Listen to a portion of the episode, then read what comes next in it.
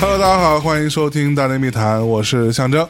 我是王涛哎，咱们今天是吧，啊，算是过命的兄弟啊，是啊过命的兄弟。这真是冒着生死来录节来目录啊节！目，今天的时、我们录音的时间是二零二零年的二十四号哎，啊、下午四点多啊、是现在我们办公室里边，本来我以为是没人的啊，因为我们跟所有的这个我们的工作人员啊通知是，呃，先回北京啊回来之后自我隔离啊，等到隔离时间过了之后，我们再到办公室来上班。结果。啊，结果今天有一个我们这个夜市小哥哥啊，非常耐不住寂寞，自己戴着口罩过来发货来太敬业 了，这员工啊，真的是。啊，嗯呃现在啊，整个这个情况大家都知道啊，就是这个中国目前的这个疫情。然后呢，我其实怎么说，就是这么多年以来，这个春节可能是过得最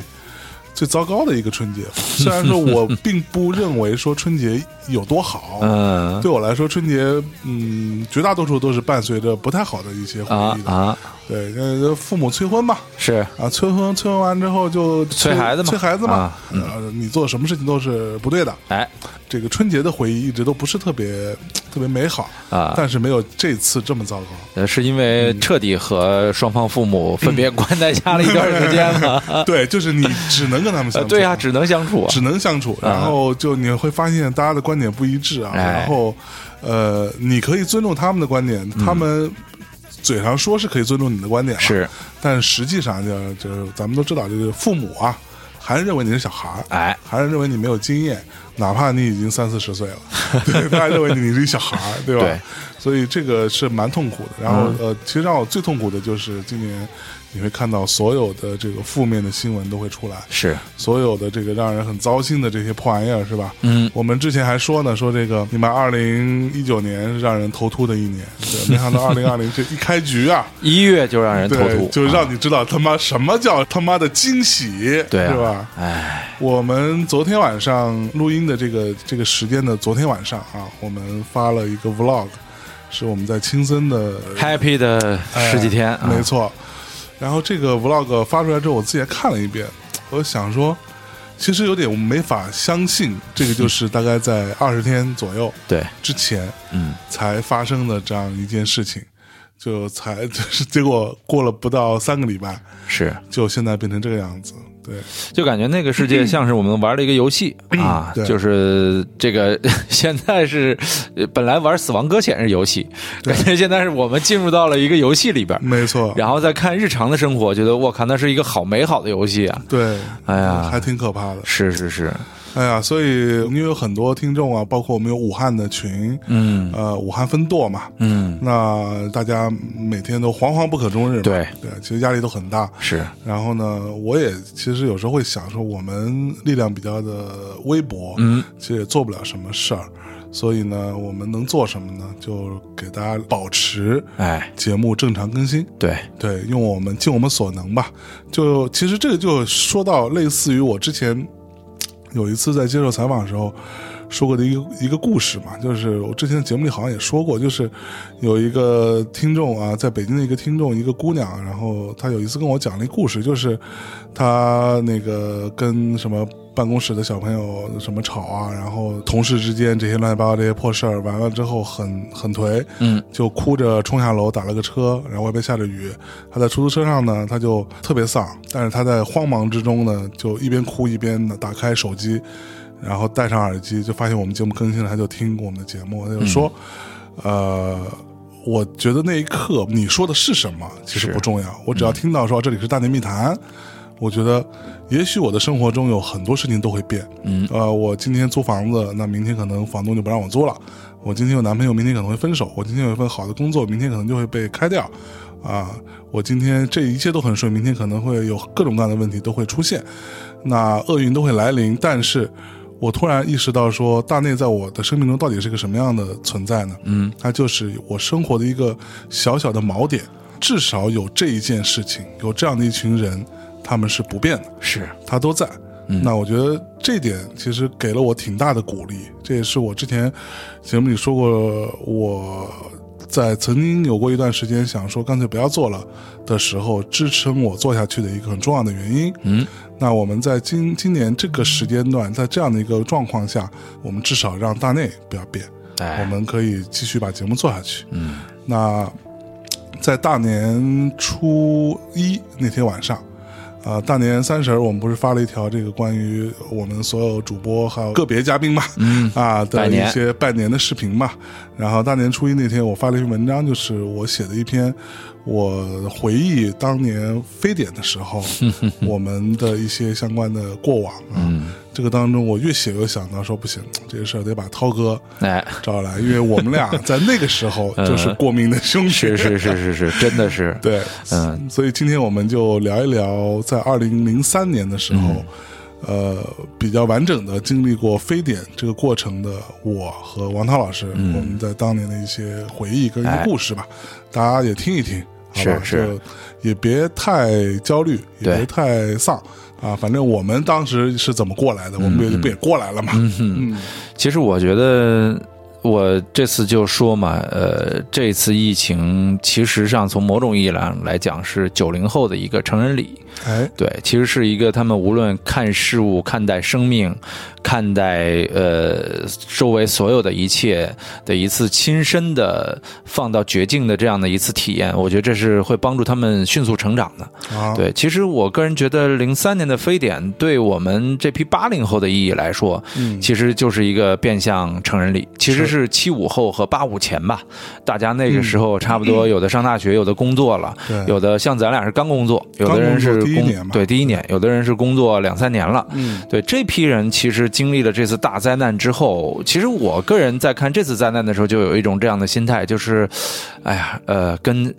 十七年前一样啊，对，这个都经历过呀，不慌啊，就是，其实就是就是成年 人意味着什么，就是老的经历过，对，对所以说也就是所以因为你，所以你当年是不慌的嘛？我当年没不慌、啊，我当年是。 当年我我觉得我是慌的一逼，我操 当年是我靠年轻 嘛，然后你想那个时候正是一腔热血，对迎接自己美好的这个事业和前程。我们没是错刚毕业啊，刚毕业，对啊而刚且开始工作，刚开始工作，对然后就发现自己真的是可以凭自己的这个啊收入养活自己，对啊而且想买什么买什么，是啊啊，你当然不能买特别贵的啊，对，在范围内想买什么买什么，没人管你的时候，哎啊，就特别开心，就是觉得那个时候一切都是好的，生活是充满希望的。嗯呃，我记得那个时候你你你开始进音乐行业了，对我是进了梦想中的中央电视台，对，然后对做电子竞技世界，对，然后又是做游戏，我特别喜欢，当时就啊哎在觉得就当时涛哥那个时候做的那个事儿吧，跟我当时做的那个事儿，其实都是你觉得哇，简直就是我在毕业之前哎所设想的最好的一个工是是作是环境。是你看王涛那时候做的是在中央五套，嗯他喜欢体育，他又喜欢游戏，对吧？然后在中央五套做一款电子竞技世 界，一个跟游戏有关的节目，对，简直太牛逼了。当时我呢，我喜欢设计，我喜欢音乐，然后我进了一个唱片公司里做设计，嗯，啊，然后后来又从设计做企划，整个就是一个简直对是非常美好的一个一是个生活的上升期，也是事业的上升期，就是人生充满希望的时候。没错，然后突然间，就是就是突然间觉得末日到了。嗯其实，我那个时候感觉就是我靠，呃，我这辈子居然能经历世界末日。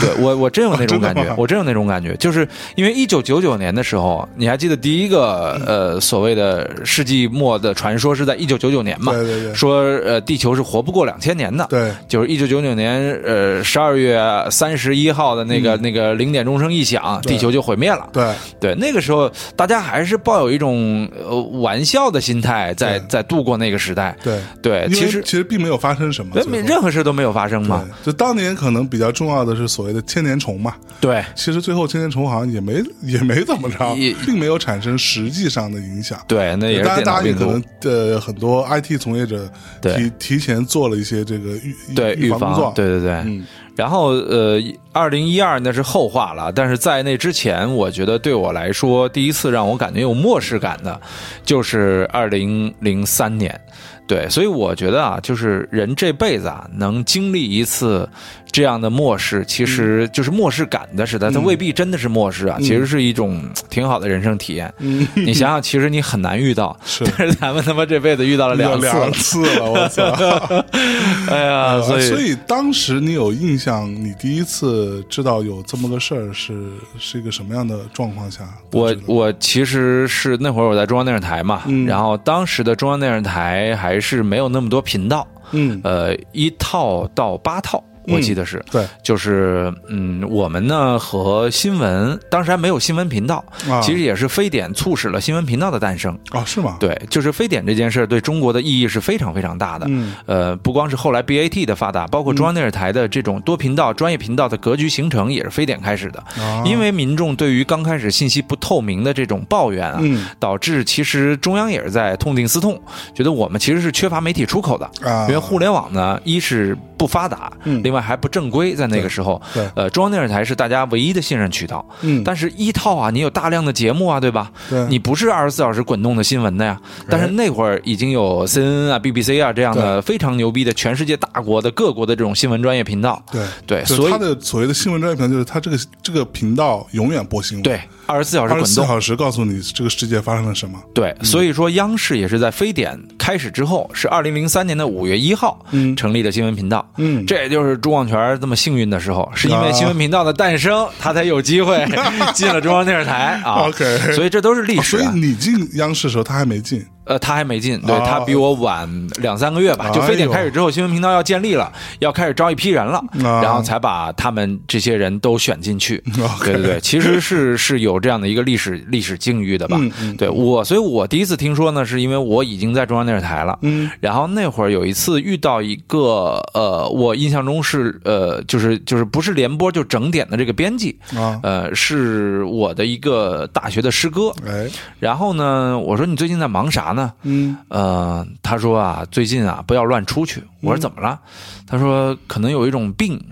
这个啊现在正在蔓延。嗯，我说什么病啊？他说好像是一种肺炎，对，然后说这个肺炎现在蔓延的速度非常快，啊，对，然后说呢，呃，国家现在也在了解这种肺炎的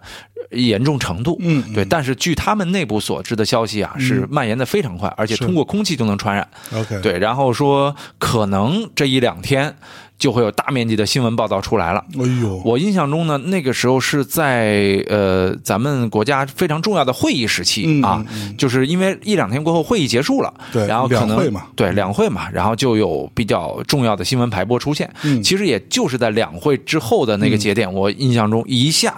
这个关于 SARS 在香港蔓延的这个新闻对就出现了。是呃，包括当时有一个著名的小区叫淘大，对，对，就是淘大花园，嗯就是香港的那个小区是。最先发现了这种疫情的蔓延，嗯然后说一个楼的居民几乎全得了，嗯然后当时我们就都以为这个疫情是出自于香港，嗯，然后其实特别像现在的武汉了，对但很快广州就跳出来了，对然后呃出来出现了一位叫做钟南山的呃医生，对，然后呃其实当时他才五十多岁嘛，当时就是他，当时就是他， 对，这么多年过去了，还是他，是那会儿我还说这个医生是不是很喜欢金庸啊？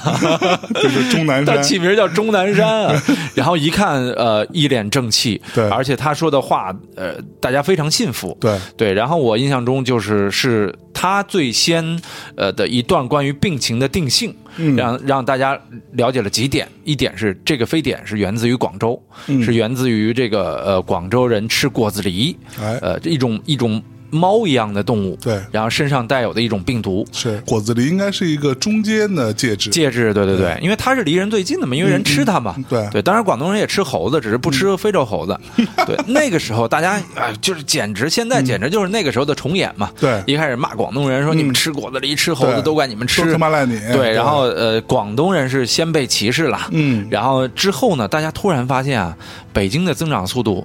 远超于广东。是，对，我记得那个时候咱们一开始没有意识到，嗯对然后突然有一天，我印象中就是新浪，新浪有一个当时大家看新闻的地方还是新浪首页了，对那还是一个这个。一个 Web 一点零时代的对一个， 1.0时代了一个页面，对就是当时新浪、搜狐、网易三大家嘛，对吧？对对那个时候，呃搜狐和网易还是很强的，是对，还没有腾讯什么事儿呢，那腾会讯儿只有没一个腾讯嗯 QQ，对吧？对对对对然后，然后那个时代，想想我们是通过新浪来了解病情，就是那个首页那个位置我还特别清楚。我后来在一三年也成功登录了一次那个首页，然后就是跟詹俊说球，啊，对，然后结果还被央视发现，然后导致了停止我在新浪说球的这件事儿。哎嗯对，所以我对那个位置印象是非常深刻的。 ，OK，每天其实大家了解实时人数的嗯时候，几乎都是通过那个位置，没错，就是呃新增四百多例，嗯死亡多少例，对对对总人数多少例，是嗯就每天的增长是按照那个数字来的。没错，而且那个时候呢，也存在着一批怀疑和被怀疑的这样的一个过程，嗯，就是因为大灾来了之后，大家都会质疑啊，对嗯这是不是真数字啊？到底是怎么样？然后对最后政府说我们是公开透明的，嗯每天在新浪上来公布这些数字，所以说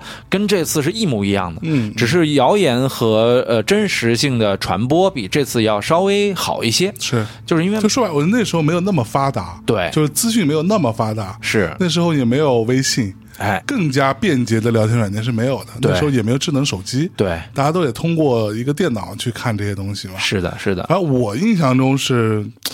嗯、因为我那个时候刚开始工作，就觉得说我操，就就就觉得自己飘了，你知道吧？嗯啊就自己可牛逼了，也是他吧妈？是业内的业人内士，人啊士对吧？然后我那会儿是不怎么看新闻的，嗯我就记得有一次是在办公室里边，然后有一个，嗯，是是哪的一个是 MTV 台的一个一个朋友，哦然后来到这儿，然后跟我们一起聊天、吃饭，然后开个会，提到这件事情，那是我第一次听说了。他说，香港那边就跟你一样，嗯香港那边出现了这种病，说很严重。然后那时候还有一种谣言啊，是说这个病呢是，呃，就是之前中国著名的一个歌手高峰我靠，这个是我也想说的， 你也对听对听说过这对个是对吧？说高峰就是得这个病死了，是但后来这个好像是被辟辟谣了，他是。是得嗯 PCP 肺炎，对，对这并不是 SARS，、嗯说高峰就是得这个病死的，说这个病现在在香港开始蔓蔓延了。是然后呢，我们说为什么香港啊？然后说，反正就是他们那一片儿吧，就爱吃这些乱七八糟东西，嗯然后就被传染了。是说大家都注意点。然后我们当时觉得说这事离我们很远啊，嗯对吧？跟北京、北京跟香港差差中间差多远呢？对吧？觉得这事儿跟我们没什么关系，也没有人太在意这件事情。我印象中是一直到有一天是我们公司当时公司说每个人上下班必须戴口罩，公司给每个人发了一盒口罩，嗯这个事情才引起我注意。哦我觉得说哦，原来到这个程度了，嗯，然后才开始关注这些什么新闻啊，因为我毕竟不像你是在央视里头，对，在一个新闻口嘛对啊，每天戴着口罩上下班，那个戴口罩很不舒服，是尤其是对我这种戴着眼镜的人来说，对戴口罩是极其不舒服的。突然觉得说，好像这件事情就一夜之间变得很严重，对。嗯其实跟这次大年三十儿那天有点像，嗯嗯，对，是一夜之间这个事儿瞬间被全国人民重视起来了。对，那个时候的渠道其实就是央视和新浪网，嗯对，央视是在新闻上首先把这个事儿给定性了。嗯我印象中定性的那一天，也是我们我们每周都有例会，啊然后呢，正好赶上我们那天是例会，就是全呃部门的例会，大概是有个小一百人开的一个会，然后领导就在例会上说说现在呃这个 SARS 这个病情啊，这个病情已经正式被定性为 SARS 了，嗯说 SARS 这个病情啊，就是呃想就恐怖的可能远比我们想象的要严重，所以说现在呢，尽管我我们在宣传口不能让大家都恐慌，嗯但是我们要保证宣传口不能染病。嗯，就如果我们电视台，你想想出现了一个，对这意味着全台都要封。对，哦尽管、呃随后是出现了，但是后来采取的是呃局部隔离嘛。嗯嗯但是当时领导说的是，出现一个人就有可能导致我中央电视台小一万员工全部染上。我那如果一个国家电视台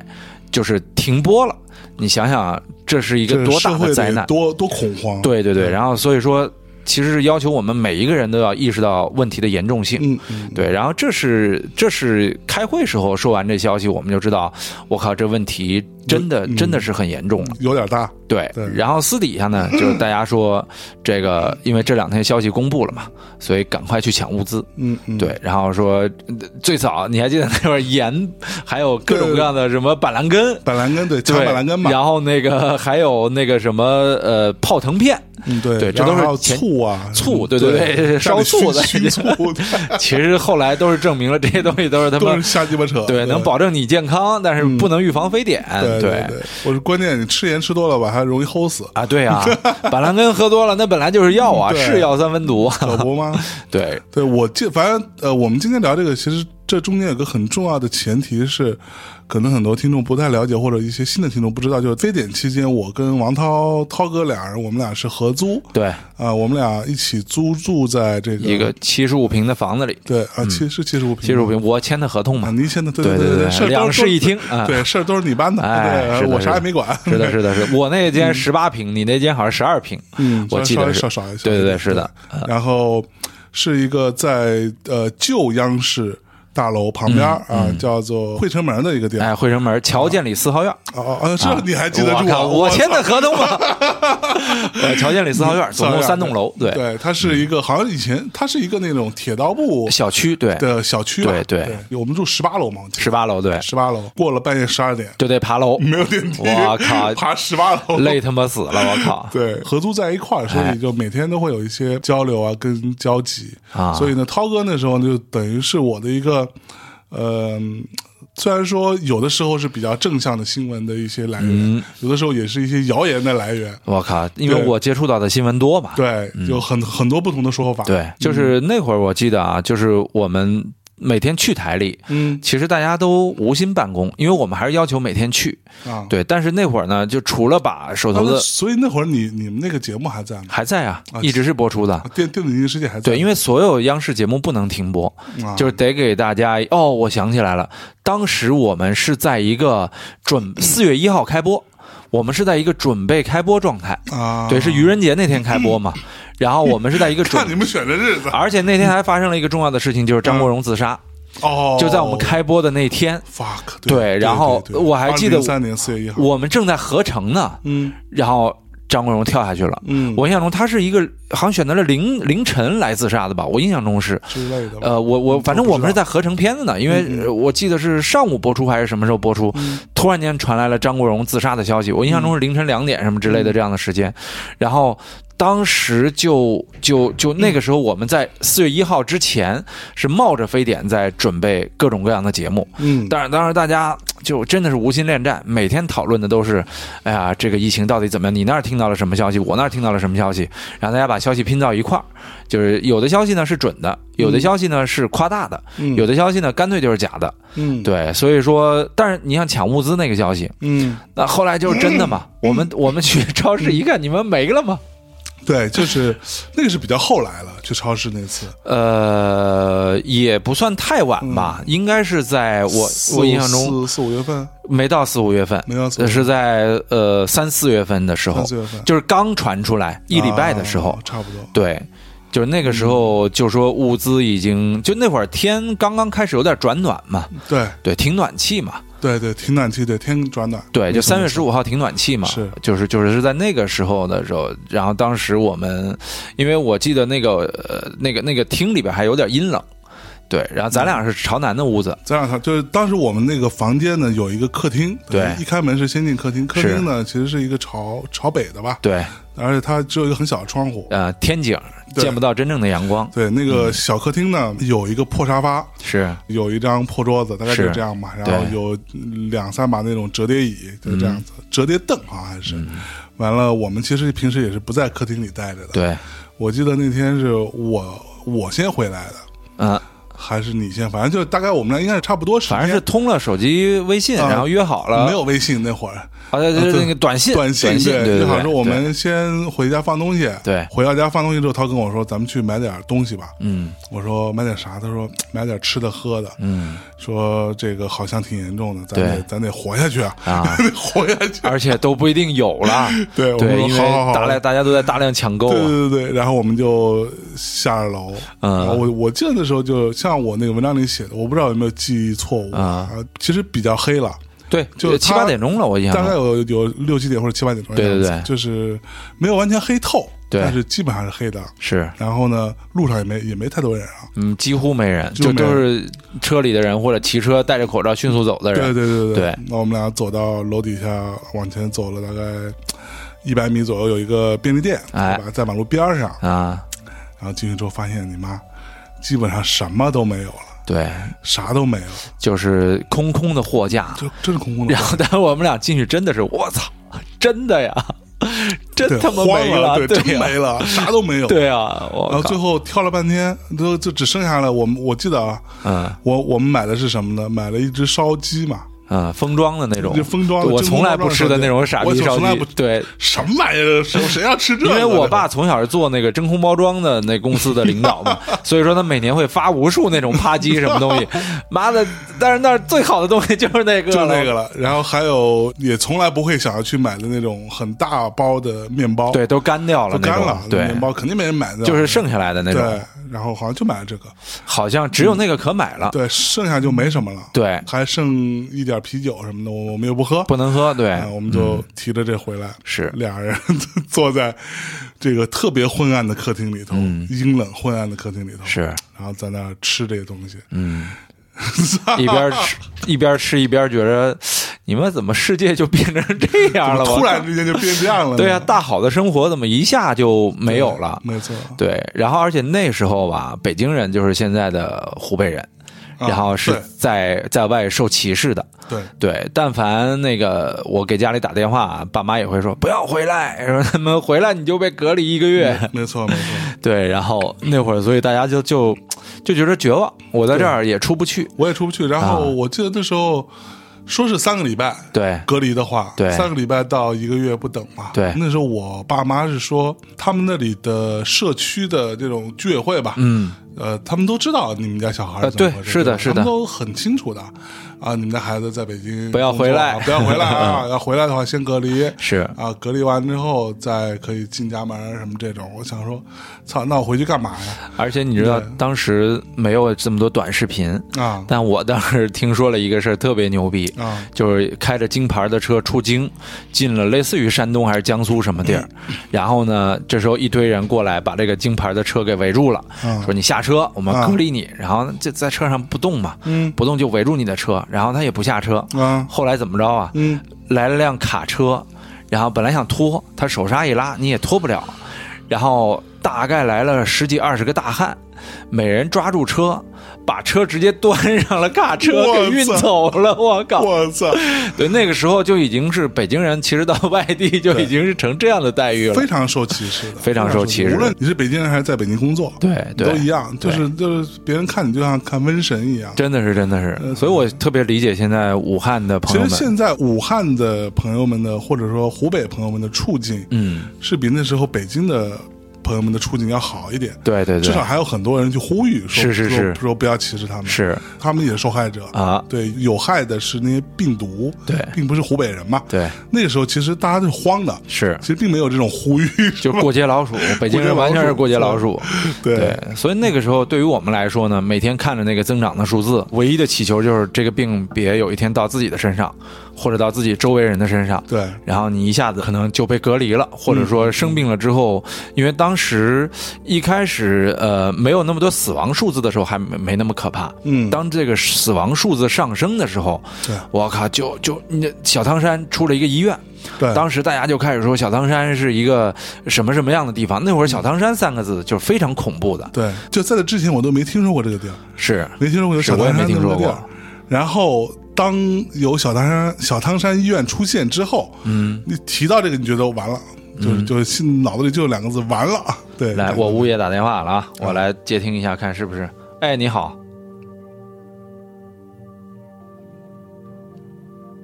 哦，东门到那儿拿证是吧？是从什么时候开始都要靠那个证进了？啊，这两天哈，好嘞，好，谢谢，谢谢，谢谢，好嘞，好，啊，就我们小区已经要就是没证不准入了，呃对是吗？是的是的我他们通当知时我住那个地儿，后来也是啊，也是也是是办了个对证嘛嗯一样的，嗯对都，有出入证嘛，是，没有证不让进。对对对，哎，刚才谈到哪儿了？谈到小小汤汤山，小对对汤对山对，所以后来我一直有阴影，就是我不去小汤山泡温泉，我我从来没去过呃，我后来去过，就是但是我是没办法，大家集体在那儿活动，啊，呃我就强行去了，因为呃，我身上有一种莫名的对那个地方的排斥感。对对对对对对对，很恐惧。 对啊，九零后的朋友是没有的。小唐人有什么？当年非典就非典呗，对而现在也没有了呀。嗯，对我们当时是非常恐惧这个对这个这个事儿。然后在若干年后，有一段视频在网上流传，还有照片儿、嗯就是小汤山在十年之后，那个医院是荒废掉的，是没有人去，比如说把它推推倒，对对对或者说对打理，对就留下的东西和我们在《生化危机》和《寂静岭》里看到的场景是一模一样，一模一样的，对就是一个废弃的医院。对，我在一三一四年的时候要拍一部短片，就是僵尸的嘛。啊呃，那时候你想去那儿呃，我想去那儿的，但是呢，当时我们同事提醒了说，你想啊，你去这儿。为什么国家要废弃它呢？肯定是因为这里边有一些病毒，它无法清扫干净。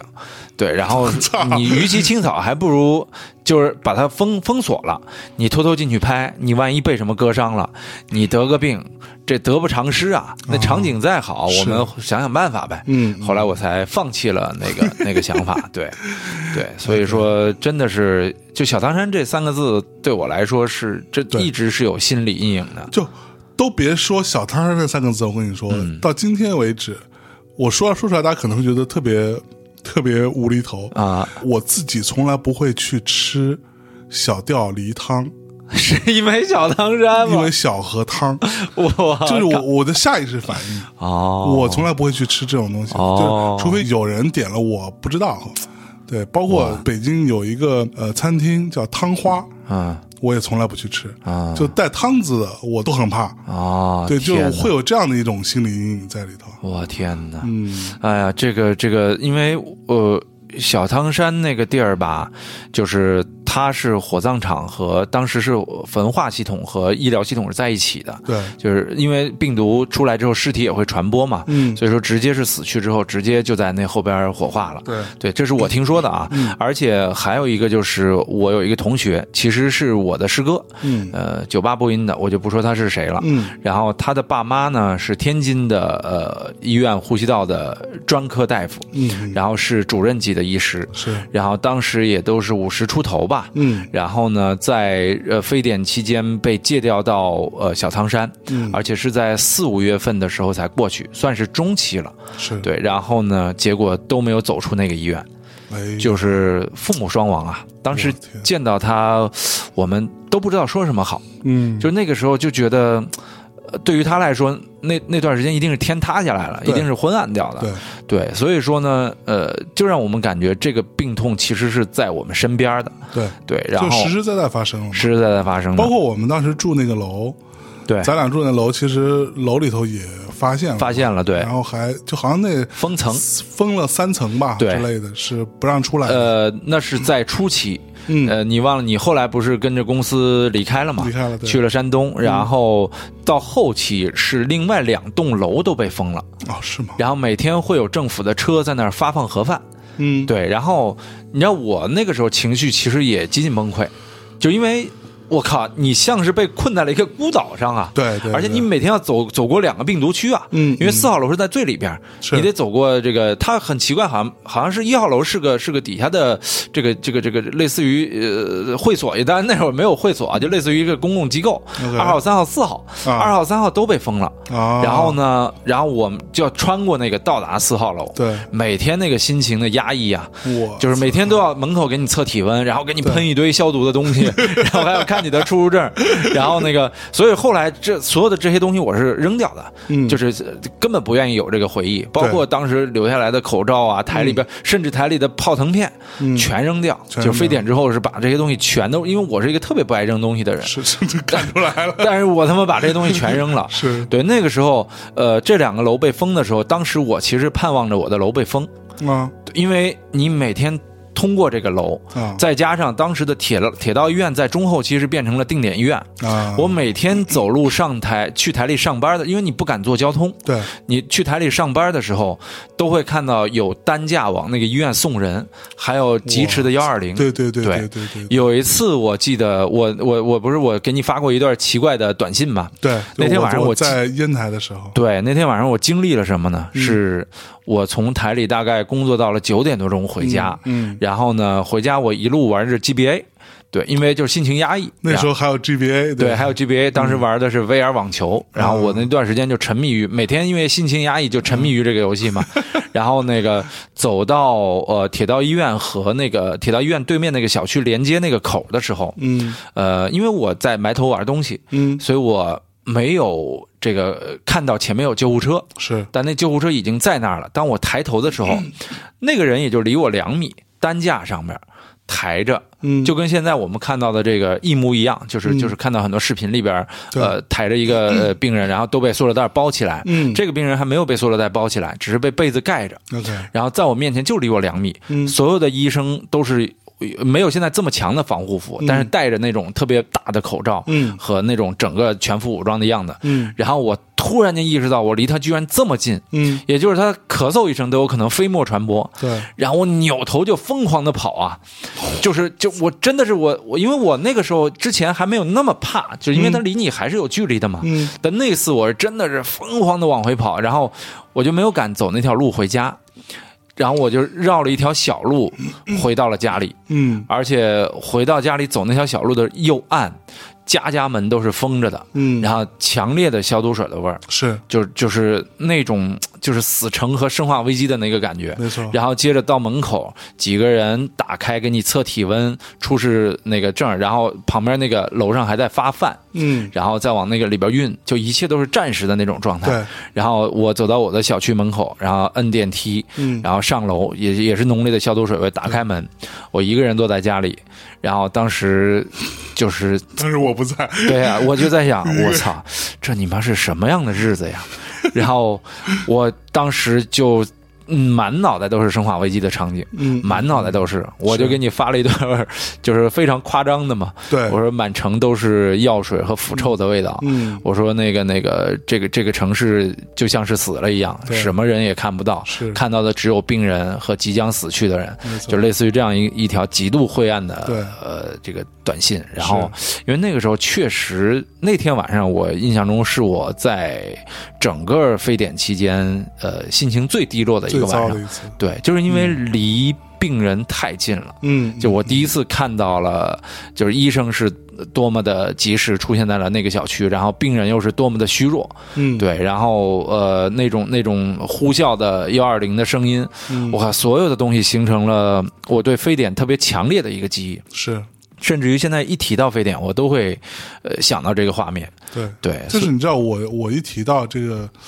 呃疫情，我想到的其实是很严重的消毒水的味道，对对非对，常强烈，就是八四， 对对，包括怎么说，就是大家都不知道，就是虽然我不喝酒啊，嗯但是我周围不是有很多人爱喝酒嘛，他们有一个圈子是在喝 whisky 的。啊，哦，然后呢，这种这种所谓的 single malt 什么单一麦芽这种 whisky 当中，有一种是有消毒水味儿的。哦，我啊你懂吗靠就是还有这种，我其实就这么说，虽然我不喝，但是基本上每种我都尝过，哦因为我很好奇。啊啊。有的是有那种泥煤味儿，啊就有那种泥和煤的味道，我靠有有各种奇怪的味道。啊然后其中就有一种是有消毒水味儿的，哦其他所有的我喝完之后都觉得嗯有点意思，啊或者嗯挺奇怪的。啊！但唯独这个有消毒水味儿的，我闻了一下，我没有喝，不喝，我没有喝，对阴影对，就就真的就是心理阴影。对，然后我记得当时是，呃，北京比较严重的时期，你记得那那会儿，呃，你还你还是要就就我们都要去上班，都要去上班都上班。然后呢，回到家之后吃什么你还记得吗？啊，我从台里带各种物资回来是吧就？带方各便种物面资。然后最重要的，当时的主食是一箱方便面，对，我记得我是记什得么是味？儿你还记得吗？这红烧牛肉？不是海鲜哦，对 对，鲜虾鱼板，鲜虾鱼对对板对对对，面，鲜虾鱼板面，对不对？对鲜虾鱼板面。然后每天回来之后，我记得那是我跟王涛大致上的这个这个食物是这样子的，啊，每人一袋鲜虾鱼板面。对我对嗯如果是我先回来了，我就自己先泡一袋。 当时有一个那种那种呃，我记得是一个塑塑料的，类似于它不是一次性的一个饭盒，啊，对对对，还还对还还挺厚的，就我们在那超市买的对，，那个对，一个一个一个挺大饭盒，正好对泡泡一袋面，是的，是的，然是后啊它的，还有个盖儿嘛，是啊，有的时候我们会从楼底下的，当时有有的水果店还开着，有开对，买一个西瓜，是切两半儿，嗯，我吃一半儿，涛哥吃一半儿， 拿一勺，对吧？每天基本上晚上就是就这么嗯对就是这么过的就对这么过的。然后那会儿，呃，因为超市都抢光了嘛，对然后所以我们台历那个超市是不限量供应的，对对，所以我会从台历超市呢，好像那个面我印象中也是有一部分是从台历超市对好买像，是对能成箱往回买，对对，到后来连那个超市的物资也开始紧张 了，对，就是非常可怕。嗯然后，所以所以那个时候我就记得物资确实也像现在一样，是是一个大家非常。尤其是武汉，我听对朋友说早上得去抢菜，对，对，如果说抢晚了，比如你起晚了没抢到，可能一天没有菜嗯没吃有，菜，对，只能靠家里的余粮来是来存活，因为菜这东西你也存不了几天嘛没。错没错。对，然后我记得那时候。王涛呢？他的房间呢有一个小冰箱，你还记得那个我记得小冰冰箱，对对对对，海 尔，对，一个一个很小的小冰 箱，对对对对，大概有个就其实长得有点像是一个大型的保险柜，啊，就大概就是那那么大一个是的一是个的小冰是的箱。然后呢，涛哥会从它里边带各种奇怪的零食回来，嗯嗯，我们调剂一下口味，基本上就是靠那个小对冰箱。对对 啊、其中就包括芥末小生是吧对，？当芥时芥末芥末花生，芥末小生，芥芥末末小生对对啊对，当时很就是因为当时大家才刚开始吃日本料理嘛，对对芥末是很喜欢的，嗯然后但日料那个时候对我们来说是很奢侈的，对然后突然有一天台里开始卖外边没有卖的芥末花生，对哇，那个东西成为了，确实成为了我刚工作时间的一段儿非常美好的非常回美忆。好的回忆，对，也也延续到了非典时期啊。对对 还有芥末小生，还有各种酸奶。对对对对，完了你是特别爱喝酸奶的，我记嗯对，得各种口味的，什么对啊蓝莓的、草莓对的、对什么葡萄的，对。还有什么来着？还有好像还有黄飞鸿吧？呃，黄飞鸿是后期了后，来当时还没有黄飞当时鸿没有。对，嗯当时应该是我还会买一些水果，嗯，嗯对，台里会有一些很奇怪的水果。嗯对对，就是呃，比如说美国的那种绿苹 果，当年根本看不到，就巨酸无比。然后还有什么类似于芒果呀、什么对的，对都都外边卖的很 贵，但台里会切成片儿。没错，，对，有的时候呢，呃，台里也会发一些东西。嗯，我印象中到后来也发过，就你走的时候啊，啊台里发我们方便面，啊，就是又发方便面，对，又发方便面。所以那会儿的我后来一个人在家仍然 吃各种各样的泡面，对，但是泡面我一直没吃腻，至今还是还是嗯还是热可爱以的各种泡面，对对对。然后就是嗯那个时候你就觉得，我靠，当时生活变得特别简单。嗯，然后而且我们领导说，打的，出门做各种报道都打的。嗯然后我印象中特别深的一次是在非典。大街上已经一个人没有的时候，我接到了一个任务，嗯，去采访 EA 公 司，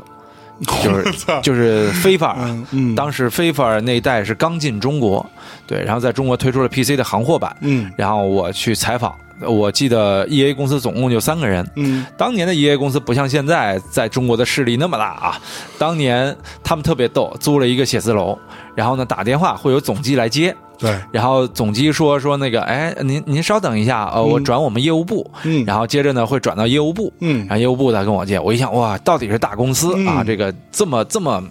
这个一个一个一个庞大的流程，因为不像现在大家都见过世面，每个公司都有这些。你要知道，在零三年的时候，只有大公司才会有这样的一个流程，对对还还要这转啊分支是呢连中央电视台都没有的那会啊儿，是吗？对都没有的，就直接打那个电话就行。嗯，然后最牛的是，我非典时期就接到任务了嘛，我一想这个公司肯定很多人啊，嗯我得去拍他们呀。然后而且，怎么美国的企业就不放假呢？对啊对吧我他们不怕吗？难对，道哪怕就说放假了，我就不去了呗。嗯然后我就硬着头皮打了个车，然后去了 EA，然后呃也也是楼底下一通查，然后还嗯还一通查喷体温什么一通喷，嗯然后上了楼，下来一个人来接我嘛，嗯大家都戴着口罩。嗯上楼之后呢，然后打开了他们办公室，我傻眼了。嗯那个 EA 的那个办公室呢，也就跟咱们大内一楼的那个那个那个办公室的大小差不 多，哎，能也就是十几平米吧。嗯嗯，然后呢，那个那个这还转业务部 的， 对，然后我说，哎，你们总机在哪儿嗯啊？啊，就是这个位置，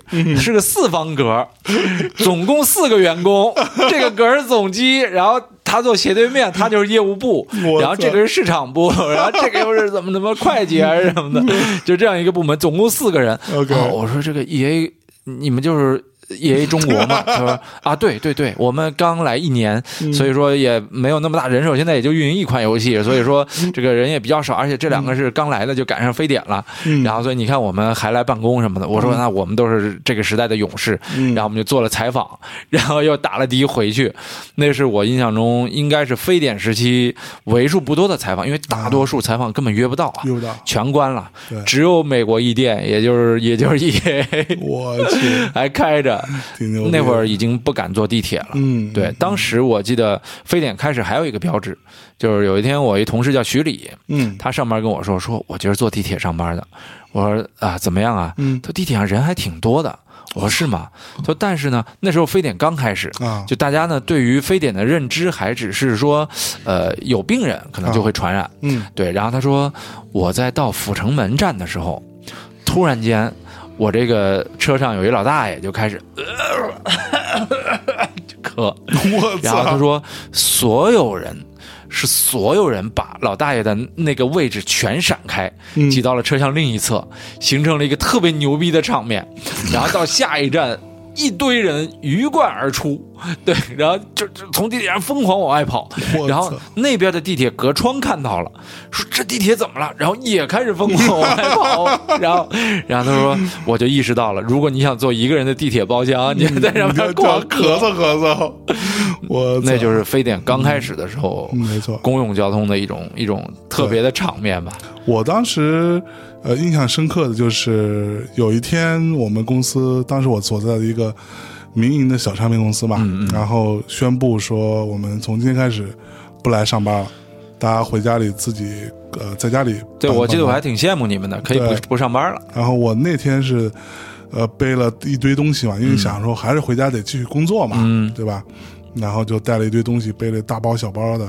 从办公室里边坐个地铁，戴着口罩回家的时候，地铁上已经没有什么人了。对，大概我那个车厢也就两三个人、三四个人吧，大概就那嗯样。从地铁站出来，天也黑了嘛，也得有七八点钟。嗯，回到屋里的时候，我记得那时候你是在家里，嗯然后我说哎你今儿回来的还挺早啊。当时你说我先回来睡一会儿，哦，对对，晚上我还要再去 对去去去去台里。对我说我操，我说我明天开始不用上班了。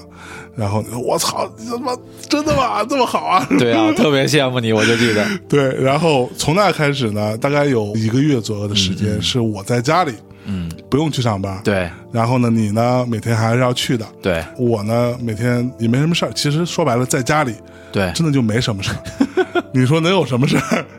然后呃，非常偶然的会有电话打过来说、哎呃那个有个事情处理一下什么，但基本上，那娱乐行业你想，是，音乐行业的时候你能干嘛？演出你也不用想了，也没有对吧？歌也不会发，对，然后我就就在家跟里现在一样嘛。对，每天我早上起来晃晃悠悠的上个厕所，刷个牙，洗把脸，到涛哥的房间里，反正他也没有在房间，对对吧？我就进去之后，哎，冰箱里看看有什么吃的， 弄点吃吃，然后把涛哥的，当然你有一个投影，投影对。你有一个投影， 后来在我本命年，他妈被你给弄坏了，我靠！那是我当时他妈的最重的财产。对，就是从从那开始，我就养成了玩那个投影的习惯，啊投影一开， 啊，然后哎，当时是 PS 二吧呃，PS 二时代，PS 二时代，，对对、PS 二游游游戏机，嗯然后涛哥的床呢，虽然很乱，非常非常乱，但是很很舒服。呃，对对，往往往上榻一躺榻，米嘛，对，往榻榻往上一躺，啊，玩玩玩玩玩玩啊，玩累了回去睡会儿，然后中午呢想办法弄点吃的。那时候我记得我们楼下呢，还有一家小店是开着的，嗯，有一家有一家他卖点什么炒饼，好像是，好像是类，似于这种东西。对对对然后好像只有一个厨师，每天戴着口罩跟那炒。嗯，我记得嗯，对，呃，去楼下买个炒饼，回来配点老干妈， 我靠， 就就就就这么中午就吃完了，嗯大概就是这这样的一个过程。嗯，基本上涛哥那时候所有的 PS 二游戏我都试了一遍，我操，就无聊到这个程度，有很多游戏就就试试啊，差不多行了，嗯哎对，试试碟玩儿，不好玩换一个，对，就这样。对，然后一直到有一天接到公司的通知，嗯，说那个呃，但其实那个时候啊，非典的状况已经稍微有所好转了。好一点点了，啊对有嗯很有好转，因为在没有好转的时候，你是出我们还是出出不不去的，对，嗯，对，那时候有所好转呢。说公司说嗯那个我们，呃，有一个同事是山东人，然后呢，他说他们那好像没有什么太多的疫情啊，而且是一个靠海的城市嘛。嗯、说呢，我们不如就去那儿，呃，首都机场也也是可以出去的。嗯、体温啊什么都测完之嗯后，你就可以走了。对，公司在海边租了一个别墅，那个别墅呢好选择啊基本上这个前不着村后不着店儿，也不会给别人添麻烦。是然后呢，我们去那儿也不太会有什么人知道。嗯，然后他就把这别墅给租了，租完之后我们就去，我们说好呀，于是我们就相约第三天到公司里去收拾，就带着自己的电脑啊，这个那个的，然后就去坐飞机去了。你知道当时象征跟我说的时候，其实蛮平静的，嗯啊就我印象中也并没有炫耀之意，啊，对，但是我满脑子都觉得，妈了逼， 妈了逼，这孙子你你炫个毛你他妈啊！我靠跑 了对呀、你呀跑了，那么我留在这死城里边儿，哎呀，我天哪！我当时其实内心是羡慕嫉妒恨 啊。真的好。对，然后呢？但是我记得你就是这么一说，然后因为那那段日子，就你在家待着那段日子，我每天回来呢，也先是羡慕你怎么可以在家待 着，然后我所以每天回来干的事儿就是先骂象征一顿，对对对这丫这每天傻逼他 妈，你俩丫这傻逼，你俩还没死啊？对，没怎么事还没死呢？那不得病了，孙子！ 我就是因为因为我会到我屋里冰箱一看，东西也被他吃了一半儿，然后 你每天基本上都是这样，回来之后你俩他骂妈。怎么又吃又吃了？对啊呀、然后我也没法锁门，我 靠，那屋也不带不带锁，带锁 对呀、然后所以就是突然间有一天，丫跟我说丫要逃了，我靠，我当时就就是说你丫孙子他妈逃兵啊，你们都是又我操又骂了一通，哎呦对，但是那个时候真的是其当实当时你知道，我记得那时候公司跟我们的说法是这样子，说你可以选择，啊你选择去啊啊、去那儿我们带带着电脑啊，带着各种东西啊，去那儿上班。啊然后你也可以选择不去，你可以留在北京。你留在北京呢，你就不用上班，啊发发一半的工资。哦，去了是满心，去了是满薪嘛，但是我想，哦我操，那对于那我肯定得去我们来对说啊肯定得去，对啊要不刚然毕我业怎么活活下去？对对对，那必须得去啊，对然后就去了。我记得我们到了那儿之后呢，最开始我其实现在回想起来，我们当时的老板啊做这些决定啊，其实还蛮还蛮好的。是他说那个我们已经提前安排了，嗯，呃，会有一个阿姨每天来给我们送菜，送菜但是呢，为了防止我们有什么问题啊，也对他负责，所以他每天呢，我们要什么菜，我们写一张条，嗯，发给他，就他然后他去买。暗号接头对他买完这些菜之后，他是每天早上好像是八点还是九点，嗯啊把菜放在我们那个别墅的门口，然啊后他哦然后他就走，所以他不跟我们做接触哦啊。这样我们在里边，就就大家当时是说我们至少两个礼拜之后，啊如果大家两个礼拜之后隔离都没病嗯呃都都没问题了，会把这阿姨请到房间里面来，来做她饭，哦来给我们做饭。所以前两个礼拜是我们自己做饭，我靠，你知道，我 操好欢乐的生活哦这帮我每天在做，其实到那说白了也没怎么认真工作，谁还有新工作？啊没有那个时工候作。其实对而且全国的媒体对都行业都停行业了，都停了，没有工作，是什么打个榜都别闹了这些事 儿。没有这些事儿，然后每天就开始做各种吃的。嗯，同事们之间最大的这个争论是什么？嗯，西红柿炒鸡蛋到底要不要放糖？ 这是基本上靠的这样争。过上日子了。对，过上日子，每天在过日子。嗯对两个礼拜过后，没什么事儿了。这个阿姨，我记得是一个大概五十多岁、胖胖的一个山东阿姨，嗯，就开始进房间里给我们嗯做菜了。然后我们每天都说我们想吃什么呀，真好这这哎真的会过得比北京要舒服多了。是啊，对，就而且你想，你每天吃了睡，睡了吃，其实就这件事儿。就是养膘嘛，养膘哇然这后太爽了。然后每天晚上公司还会组织我们所有人说啊，今天啊吃完饭咱们出门溜溜一溜。嗯，住的地儿房门一开，其实往前面走没多远就是大海，哦啊所以，哇，太美了就，在大海边走一走，一旁边也没人，你知道吗？是是是在那是，边逛一逛，然后就就怕大家在屋子里闷太久嘛。嗯，差不多在那儿住了得有嗯、一个月左右的时候，不到一个月吧，然后终于受不了，说操， 是不是得出去吃点什么呀？每天吃阿姨做这个，啊你吃时间久了其实也腻，你知道吗？是是，对，想吃点横的，说啊，那咱们要不出去吃吧？嗯然后哎，也是这个山东的同事，嗯，说在离这儿大概三公里左右有那么一地儿，啊，这个是吃海鲜的，还挺有名的啊说，但是呢，咱们出门打个车，打车时候呢，啊，这里边有谁不是北京人的？然后啊，你们负责打打车，呃对你不能上来，哎，我们去那什么地儿啊，对就对对，完蛋不能了。不能说不能露馅儿，对对对对，然后哎，我们就当时是我是我们这队负责跟司机交流的哦啊，说啊，我们要去那个地方呀，啊 故意，让再自己带一点听南方，口音了。 对，永啊远不要让自己听出来你有北京，对，又跟北京有关系，是然后带着大家就去那儿吃了一顿。说白了呢，每天都花很多时间，也是在关注说北京到底怎么样了。嗯嗯，其实想回去，啊，一定是 一定想回。你在无聊啊你刚开始去的时候，你觉得特好，对，一个礼拜过后你就疯了。其实 这这好山好水好无聊，这么一堆人都是你的同事，是每天吃住在一起，，对，时间久了你疯了，你知道吗？烦死了， 我靠，真烦死了。而且说白了，他们又并不都是你的朋友，对，对吧？然后你就在这每天相处，其实很无聊的，是大家也没什么共同语言，每天就看个片儿， 真的。我今天晚上咱们看什么电影啊？然后我靠去到处去买 DVD 啊。然后后来还托阿姨去买 DVD，是吧？所以你们那会儿有女生嘛？有啊，哇，还有女生在， 有女生，呃男男女女都一堆呢。哦，那其实还行啊。所以当时我我们是呃男生住一层，哦，所有男生住一层，所有女生住二层。哦是这样子的，大概那那个那时候公司，呃，我估摸着大概也有个十二三个人吧。哇，大概可以样子这规模，对规规模可以了。啊。后但是这十二三个人出去，其实这样住着，你要是真是朋友关系或者什么的，应该很爽的。对，对，但同事确实你同同事关了一个月，对，关在一起其实很无聊。对，太无聊了。对，然后关键啊每天你还得有假装工工作的时间呢。啊，对啊，对要不然也不知道干嘛，还得在那儿干嘛啊呢查着点东西啊。哎呀，这个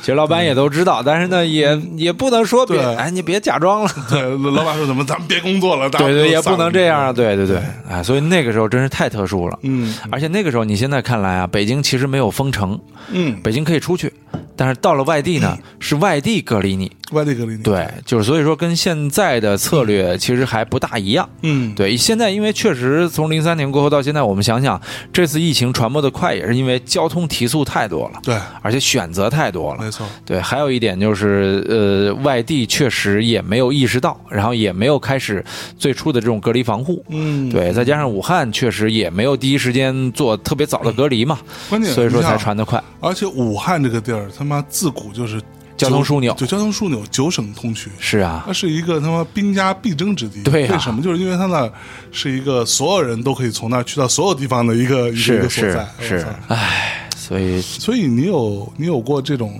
在非典之后养成的什么什么样的一些习惯吗？呃，不爱去医院。啊，不爱去医院。对，我在非典之后严重的厌厌恶医院，就是能不去医院就不去医院，就是自己吃药解决或者怎么着解决，就就就一定是自己。嗯然后到医院之后呢，我尽量不接触医院的东西啊，比如说不去扶他的扶手，是，摁电梯的时候也等别人摁，嗯，然后呢，我自己要摁的话，拿一张手指，或者嗯说拿一个其他东西，对钥匙什么的，对去去点。对，这都是那个时候非典给我的一个很大的这种这种这种影响吧。嗯对，然后呢，家里通风，啊，对，就是隔一段时间呢就要开窗户，就要通通风。嗯，嗯，对，就这些都是那个时候养成的，也算是还还比较好还比较好的习惯。习惯吧。对我是一直到很后来我才意识到这点，就是嗯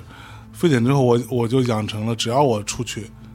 我回到家里，我一定会洗手，对对对，是一的，定会是洗的手，。然后是就甚至都不一定是我家，对，比如说我去别人家，下意识的进门之后脱了鞋，对吧？嗯然后我就进到他们家的卫生间，嗯，然后先洗手，洗是完手再出来。我我已经养成了那种，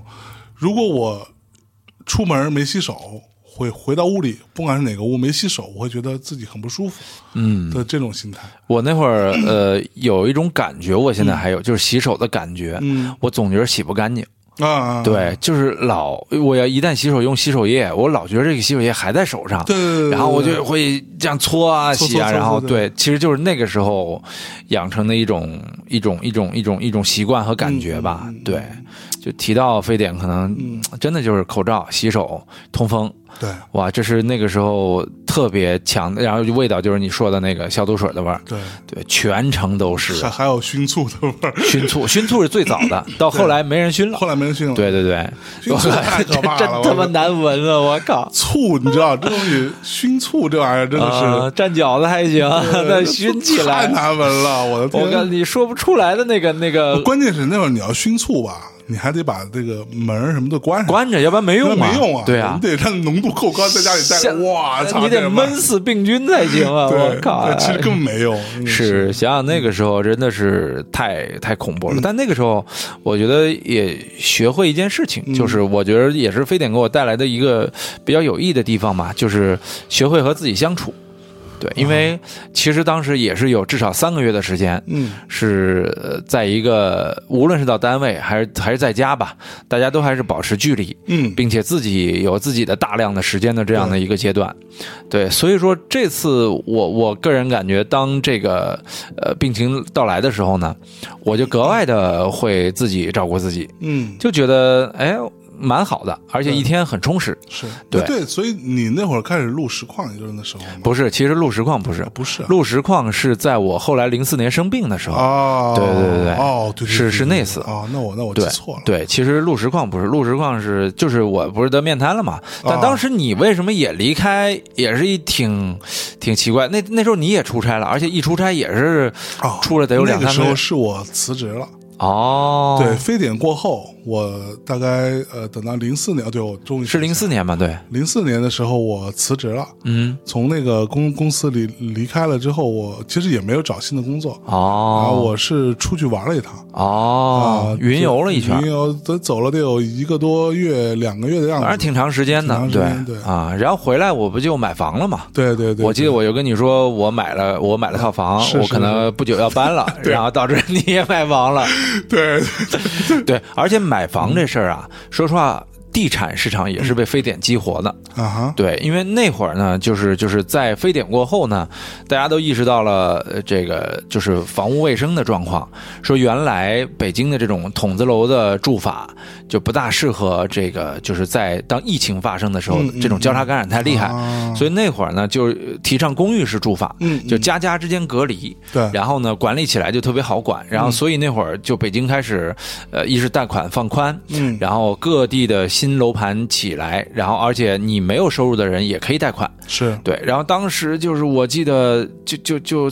七八月份就开始有、有人说，哎，买房去，嗯所以我是九月份买的房嘛，啊 OK 对，然后然后就是那段时间吧，也是也是也是非典导致的这个这个，大家都开始呃考虑要不要买房，把嗯哦整个中国的房地产市场给激活了。了对，其实这个策略对于后续中国的经济发展都起到了至关重要的作用。决定作用对，也是呃非典变相为为这个社会带来的吧。嗯哼，对，包括刚才我们说的 BAT，其实非典加速了互联网的发展。嗯对，就是就是它让人们的沟通方式，呃，就是以及对网络的依赖。就孤独的时间其实更多了，嗯包括人和人之间的交往，其实是因为非典，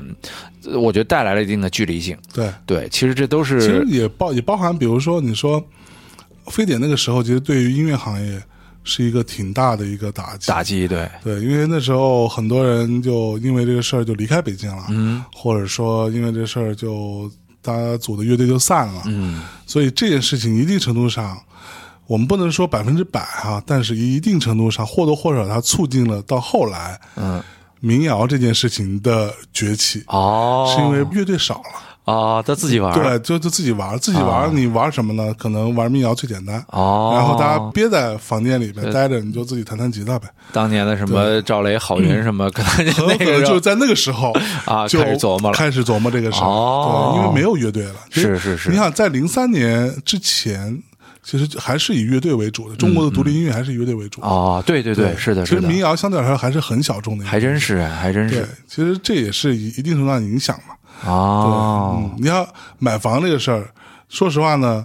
呃，现在回想起来，我们当年买房算是很明智的一个选择。对对 对，那涛哥先买的房，跟大家说一说、这个事儿特别牛逼。涛哥先买房，嗯，有一天他跟我说，不是牛逼，你知道吗？ 啊说，哎，我买房了，啊，期房，大概再过个半年啊我就收房了啊啊，我让我装修装修啊啊，再过个两个月我我就住进去了啊啊，那这个房我就不租了。啊！你也准备一下吧你准备准备，我当时慌了呀！啊我说我操，那可咋办？我哪会租房呀？啊！从我毕业对对对，跟涛哥租那房两次租房都是我所来有，租房都是涛哥处理啊，对我啥也不管，我就跟着。对对对， 对我说这他妈可怎么办呀？稍微有点慌。嗯，中间还隔了一段时间，对我印象中你是你第一次跟我说了之后，我我说我知道了，但对是我也当时也没太当回事儿。对我好像还拉你去看过 对两套房，对然后大概又隔了一两个月，啊然后涛哥又跟我说了一个事儿，啊我今天去看了一下，我的房已经建差不多了，啊，啊，什么怎么怎么那样，我说我操，然后我说那我要不我也买，他说你说你不买一个得了呗，对啊，反正也没有多少钱，跟你租房比起来，其实还是买对对买，更买合房算。合适嘛？对，我说嗯，然后你当时拉我看了苹果的社区，呃，对，还拉你看过嗯有一个特别便宜的房， 叫《非常男女》，好对像之类的，你知道多少钱一套？现在想想吗多？少钱？十九万起，十九万最一套，便宜的一套嗯十九万啊！ 19万对我靠，而且六十多平， 60好像多平对哇这不可思议！现在想想，然后我记得当时看苹果社区的时候，啊涛哥跟我说，那边有一房叫苹果社区啊，在东四环那儿。对，我说是不是有点远 啊？ 然后他说也还行，也还行对，我比我买的还近点儿，对离对也离也离三凑合环凑对合。然后说他那个售楼处特别牛逼，啊你记得当时给对，我我说记得，我记我得，说售楼处，操，售楼处干的巨有样。对，他们跟我说了，这个售楼处之后会变成一美术馆。对对对对，是我的，说是的操，，你听那么胡说八道， 就结果人家真变成一美术对对馆，对对，进入美术就是馆，今日美术馆啊，我操！对对对对对，是的，是的。我然后说我当说时我们就一起去看了那苹果社区，是苹果社区那房，我记得当时是多少，八千一平吧。反正挺贵的，而且相对是贵它的它只建好了一个楼，我记对，得是，相其他对还是一片像荒那时地。候啊是我看的这些房当中是比较贵的八。千二，八千二一平， 8200一平对，嗯然后当时我其实想买的，结果后来发现他们没有小房了，啊啊，因为对，我它的我还去比的较太大，晚了，对，最后就只剩那种一百平左右什么，嗯就算一算我首付又不够，然后月供压力又大，然后就算了没买。就是你买房的时候，我的房已经每平米涨了五百块钱了，对，对，然后我的选择就很少了嘛。嗯，为了让自己不限于再去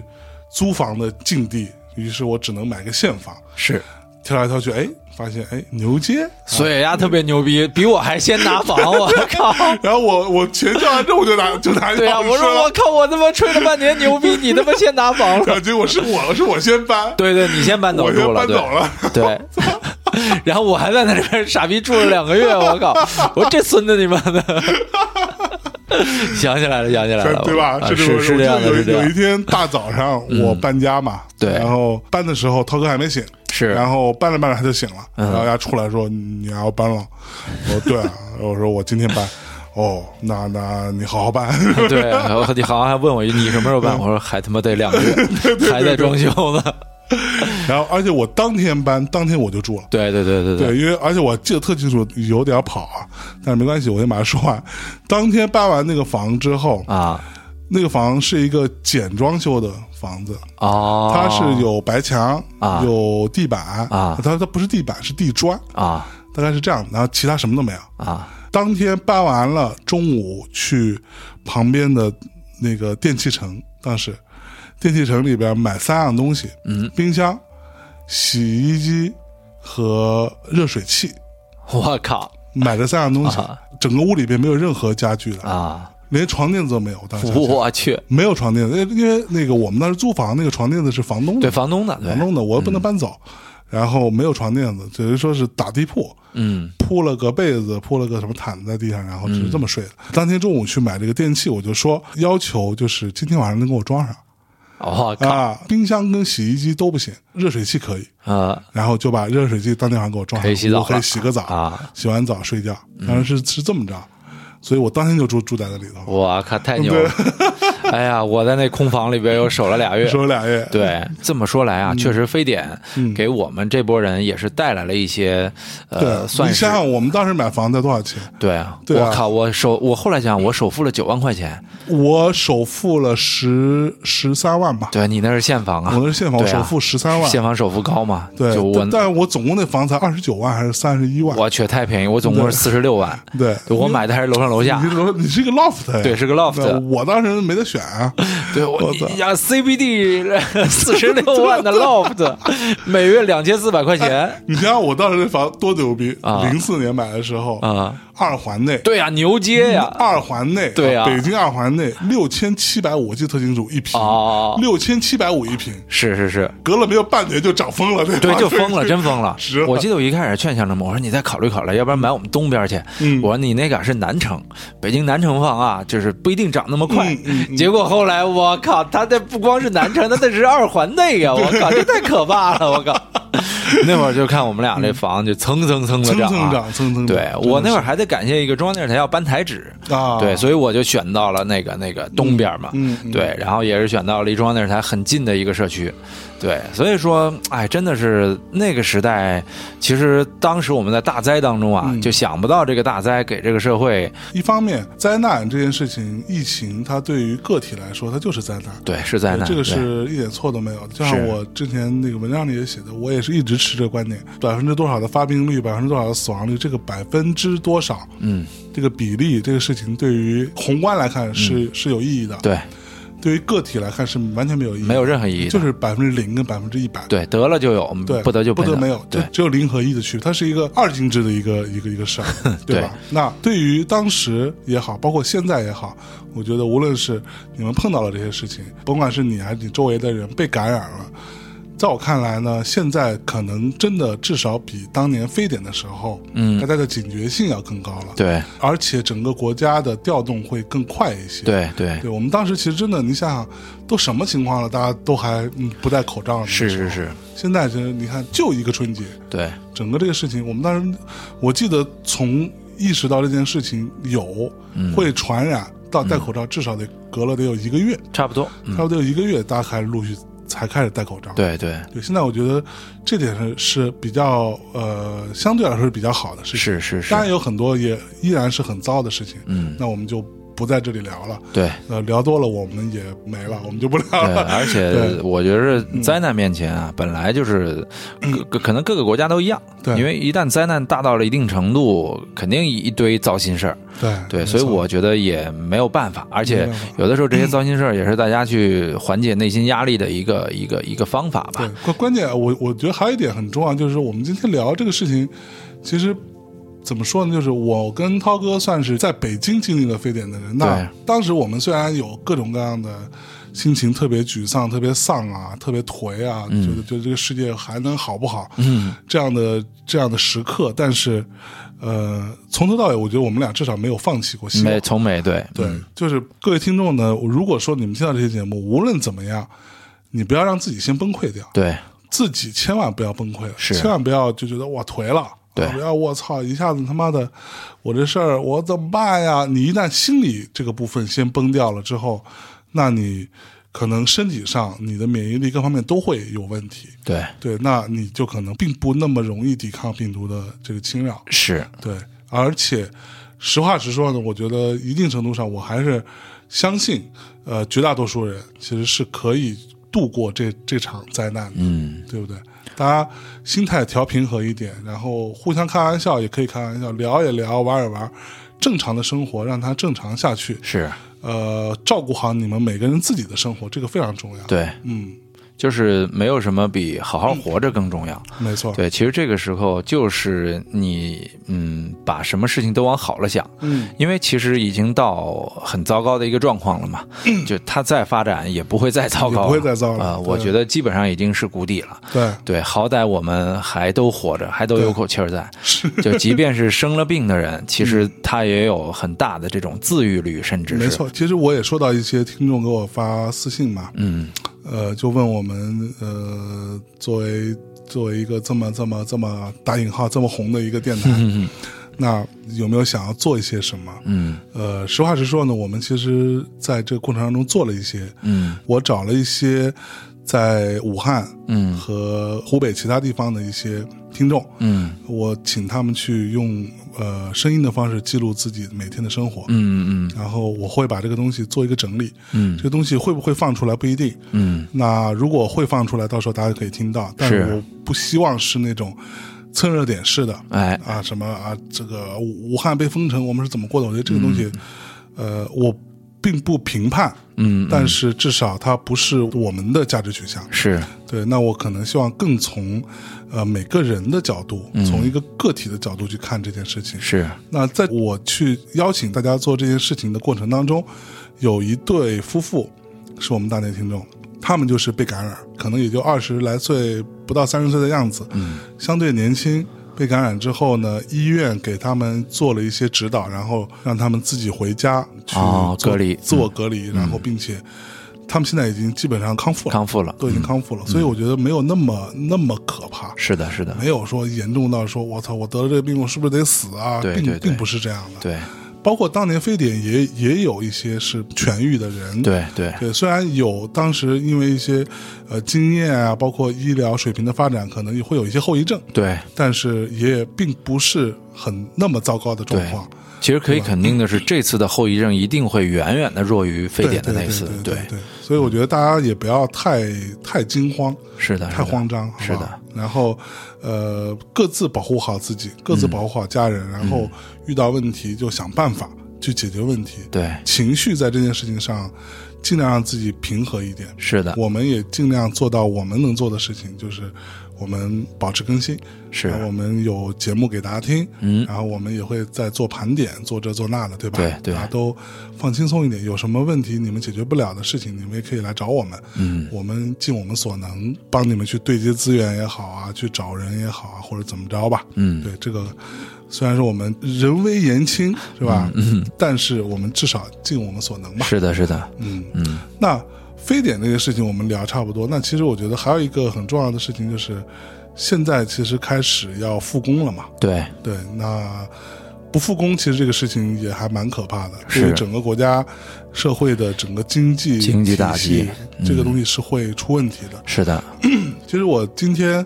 在录之前跟涛哥也聊了一会儿这个事儿，我们俩嗯算是、怎么说这种呃中小企业主对，啊，作为小企业主其实是非常可怕的。漩涡中的，对，是嗯非常可怕的，在这个疫情面前，而且是对很无力的。呃，几乎中小企业主，我个人就觉得相当于是疑似患者，对就是这次这次疫情是在生理结构上的嘛，对，但是中国经济其实在遭遇着一次同样的疫情，没错，呃，我觉得像我们这些中小企业几乎都是疑似感染者，没错。对，因为我看到会有很多人在说，那这个啊，为为什么要上班啊？为什么不那个？这些事情我都可以理解，嗯大家站在各自的立场上，嗯，但是你要明白一件事情，就是。呃，大家不工作，大家，其当然现在问题是说，你工作不一定也能挣到钱，就对，是是你的的，你是的的，企业不一定能挣因到为钱，很多这停滞了嘛，对，很多都停掉了。嗯我们在春节前聊了很多事情，这个年过完之后，那基本上全部都停掉了。嗯所有的品牌投放，所有全部都停掉了。对就说等等再说。嗯，现在我们都呃从总部下命令，所有东西都停掉。是，那作为中小企业来说，尤其是像我们这种小企业或者所谓的小微企业对来说，你没有收入，但是你有成本，对你的成本没有没有变少。我们不会给大家减工资，对，嗯减薪水，对吧？但是却没有产出，那导致的结果就是你的现金流可以撑多久？对，对，在我判断里面，一般这种中小企业可能也就两三个月，对，两三个月时间，你要没有进账进来，可能这公司就面临倒闭。嗯，对，这个其实对于很多公司都是这样子，包都括我是一样的局面，不包对，括我今天跟涛哥也说，我看到那个西贝油油面村嘛，嗯，那么大的企业，那么大企业两万多员工还，有外婆家，对，对，像这外外婆家这种这种餐饮是受到影响更大的，是更直接的，没有人是来吃饭了。是，呃，一电影院也一样，嗯，对，那今年的院线的状况对，得到什么程度了？是，这些都是会产生巨大影响的。大对家不要去那么片面的去想这些事情。你要想西贝，大家觉得他很有钱，嗯他西贝那个老板不是姓贾嘛，嗯所以他叫西贝嘛。嗯，然后他前一阵不是说他们顶多撑三个月，对，三个月如果不能正常营业的话，嗯他们就会破产。嗯，对，对于很多企业就是这样的状况。那破产对于个体的影响是什么呢？事业，那你就失业，哎对你还能去找工作吗？嗯，对你还有新的就业机会吗？是在疫情面前，这些事情都都不太可能。对，对，其实是很严重的事情。所以所有人不能是一个绝望的态度。对如果你所有人个体绝望了，嗯其实集体就更绝望，嗯，然后这个社会就会就是一个恶性循环嘛。没错，其实对就大家都还是希望说能够变好。对，呃，因为就像我之前咱们去日本，嗯我们在东京分开之后，嗯当天晚上我不我不是跟米娅，我们又回北京嘛，嗯我跟米娅在那个表参道那一带逛、喝咖啡啊、吃东西，在路上我就在跟米娅聊，我觉得中国现在最牛逼的是什么？就是中国人都觉得我们国家会越来越牛逼，对，有希望。有希望。嗯，大家不要小看这件事情，是，这件事情在很多其他的国家跟民族身上是没有的。甚至我觉得大多数国家当时是他都没没的有，大家觉得说：“我操，我们我们这国家傻逼，对我们家完蛋了，是我们他妈就废了。”很多国家跟民族持这样一种态度的，对是非常绝望的。但是中国现在处于一个完全的上升的一个一个状态，对这里面在我看来非常非常可贵的一点就是，绝大多数。绝绝绝大多数的中国人都认为说，我们国家会越来越牛逼，嗯我们的经济会越来越好，我们在世界上就会越来越强。嗯，但是这个东西如果说在这场疫情面前受到摧毁性的影响的话，嗯，我觉得是还蛮糟糕的，嗯是可能是一件得不偿失的事情。对。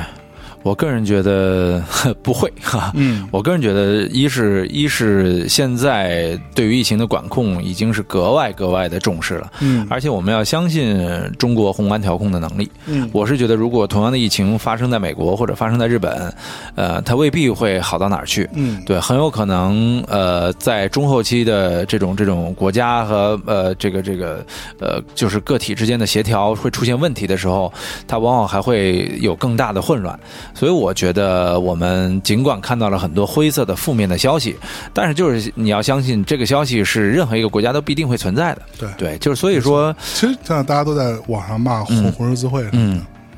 我觉得他们是有问题了，对是没有错。但是啊，作为一个玩过星际争霸的人。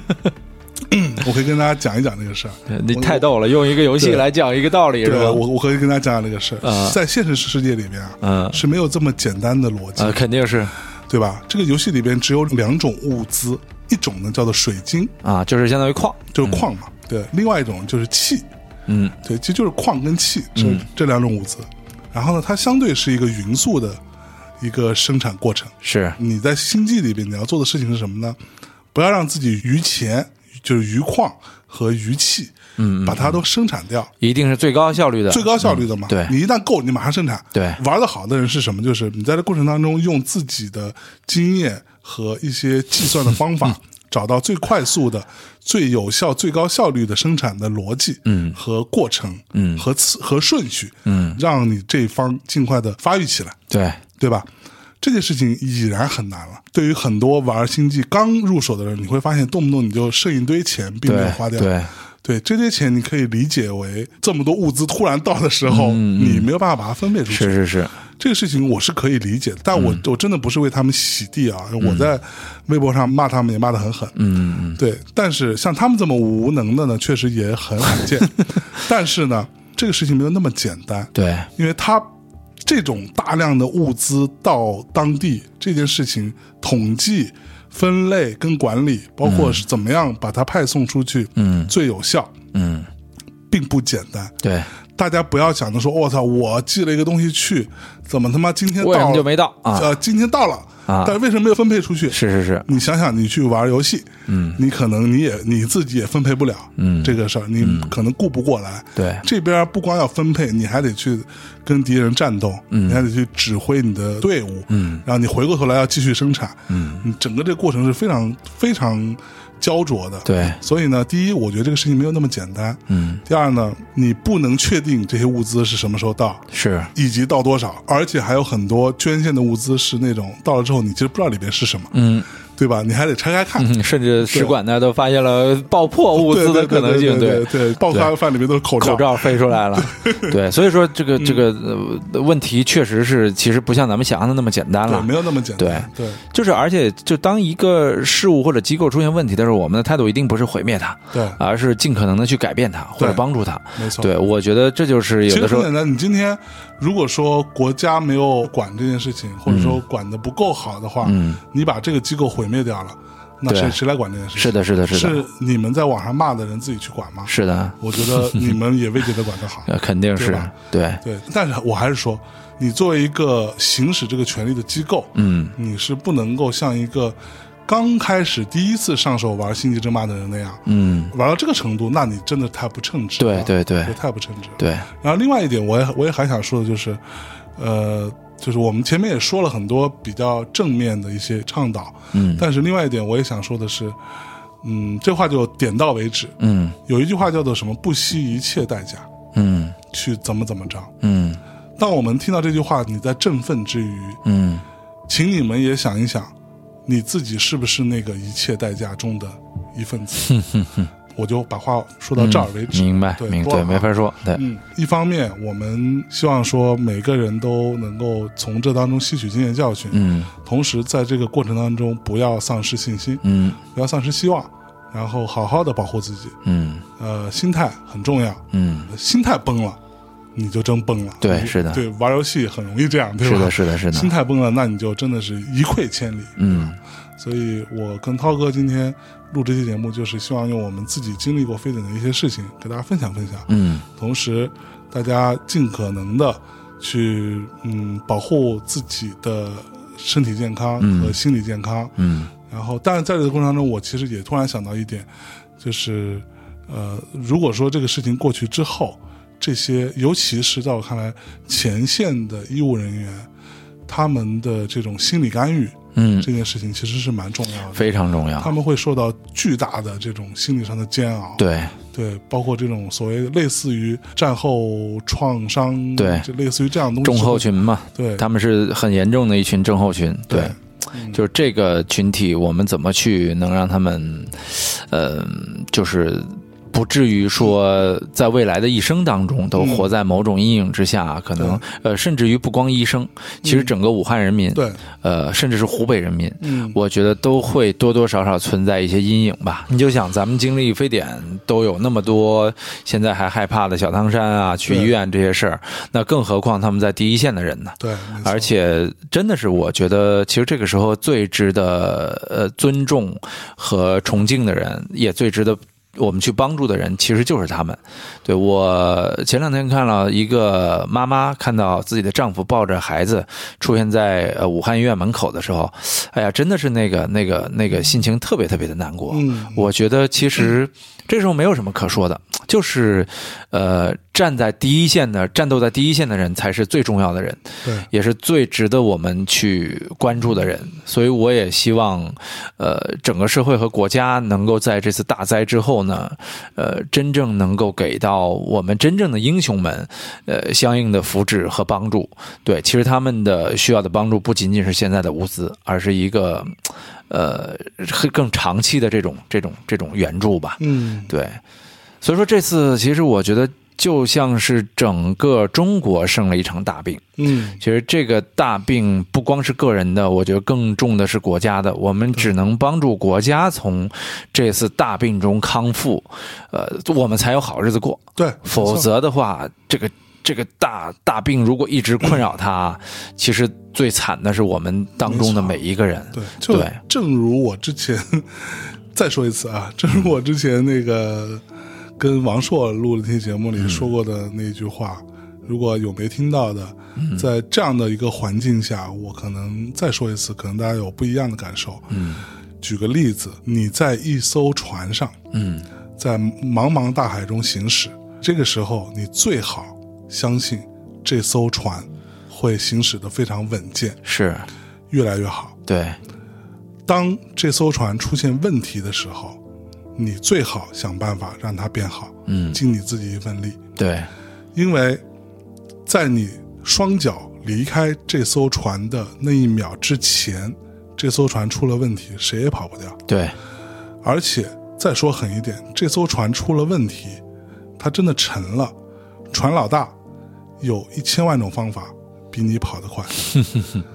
大家听懂就听懂，听不懂对就算。对，嗯，所以一定是能尽一份力就尽一份力吧。嗯我觉得这个时候是需要我们真正团结的时候了。对，没错。然后各位听众也是，呃，我们大内呢，可能在这样的一种灾难面前，是一个很微不足道的一个小小自媒体、嗯，小电台，呃，小播客，对吧？那我们。所有主播和所有听众一样，我希望大家就是能够在保证自己身体健康的同时，呃，保持你日常的生活状态，对，这个很重要。嗯你平时怎么过你就怎么过嗯，啊，只是少出门儿是啊，，或者尽量不出门儿嗯啊。不出门儿不代表说你就不能运动运动，嗯，可以去减减肥嘛。嗯正好趁这个时候，涛你也哥你也说得出口是吧？啊涛哥最近是不是减肥减的还不错 哎呀？我比在青森的时候瘦了二十一斤啊！哦，真的吗？对呀对呀，很明显我看出来了，就是就是在那儿一天九顿嘛，现在一天一两顿，然后每天三个小时运动，因嗯为你大量的时间啊。你真的我没事儿干。对我说实话，我我个人觉得我呃我现在的状态啊，特别像嗯《我是传奇》里边的威尔史密斯，每天生活特别有规律。然后呢，我也会出门采购，嗯，对，而且呃晚上的时候，白天的时候打开窗通风，晚上一定是把窗户关得严严的。嗯然后每天下去，在中午阳光最烈的时候下去散一次步，嗯然后之后呢，找找时间运动。然后我把去超市呢，就当做是，呃就是威尔史密斯出去打怪的那种感觉，因为所有其他人对你来说都是僵尸，对，因为你也是他们的僵尸。对。然后我觉得在这这刻，我当时就觉得哇，这个感觉好酷啊！就是可能这辈子也过不了几次，好好珍惜一下这个我是传奇的感觉。是，就是就是出门一大街上也是一辆车没有，嗯然后畅行无阻。真的，其实北京后来在堵车的时候，大家经常会反思，我好怀念非典的时候啊， 对对对。所以说，呃，现在不光是北京这样，全中国一模一样。都这样。对，相信我，日子好了的时候，你会怀念这个时候带给你的这份清静的。对，然后我们呃最近也会呃怎么说呢？邀请很多我们的一些嗯呃嘉宾啊，或者不怕主播死的嘉宾啊然后让他们来去做一些他们的分享跟推荐，是，然后给大家多一些精神食粮吧。哎在家里待着可以干嘛？嗯，对，然后我们最近可能也会做一些力所能及的事情，也在考虑拿出大内夜市当中的某一款产品，嗯，然后做义卖。然哦后，就是第一，这个产品是非常好的产品，嗯嗯，大家买到了，啊、所有的钱我们都会以目前状况来说，我们不知道捐给谁，对，对，但是我们可能会去做一些更实际的一些东西，嗯，把它变成真正有用的东西，送到灾区，是送到疫区去。是，那我们目前也在想这些办法嗯当中，那也希望说大家如果愿意的话，可以来去参与一下这件事情。嗯那对于你们来说也不亏，对，至少 至少你们也拿到了非常值的对东西。然后对我们这个所有的收入百分之百都会拿出来去做一个呃捐赠的一个活动，这样子，嗯好吧？那这个之后我们会再做通知吧，好，好吧？那今天的节目就这么着。到这儿了，感谢大家收听，希望大家每个人都好好的啊。然后我们跟武汉分舵的这个各位也都约定好了，嗯，等疫情过后，你们每个人都好好的，那我们再来做一次连线，嗯做一次聊天。嗯那前提是你们都得好好的嗯，啊，别他妈给我出问题。是啊武汉我还没去过呢，我特别渴望早一天嗯哦武汉他妈太好吃了，啊，跟你说我，只要不是野味儿， 不是在武汉真对的，我好吃东我西太就多要了。吃热干面、豆皮儿啊，然武后汉有大量好吃的东西对，，还有龙虾，我都对没吃过呀，武汉龙哎呀，虾他妈牛逼死了，对呀，哎是他妈什么野味儿你啊？们快好，你们快好，然后我们赶快，我们赶快去走走一哎对番对走对，一是的，番是的，是的，好吧，哎，那就这么着，行跟大家说再见，嗯拜拜拜。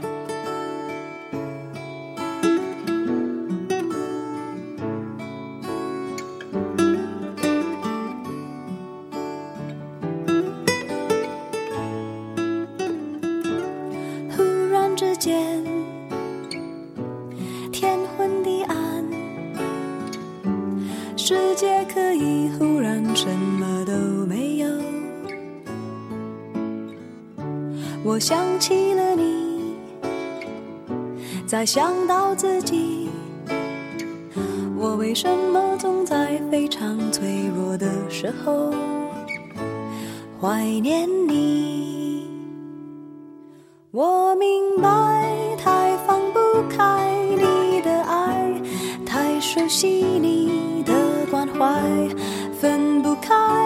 想你算是安慰还是悲哀？而现在，就算时针都停摆，就算生命像尘埃，分不开，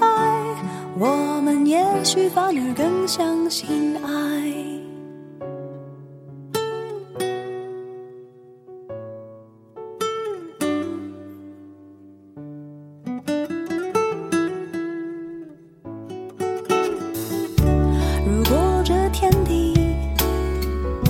最终会消失。不想一路走来珍惜的回忆，没有你，我明白太放不开你的爱，太熟悉你的关怀，分不开，想你算是安慰还是悲哀？而现在，就算时针都停摆，就算生命像尘埃，分不开，我们也许反而更相信爱。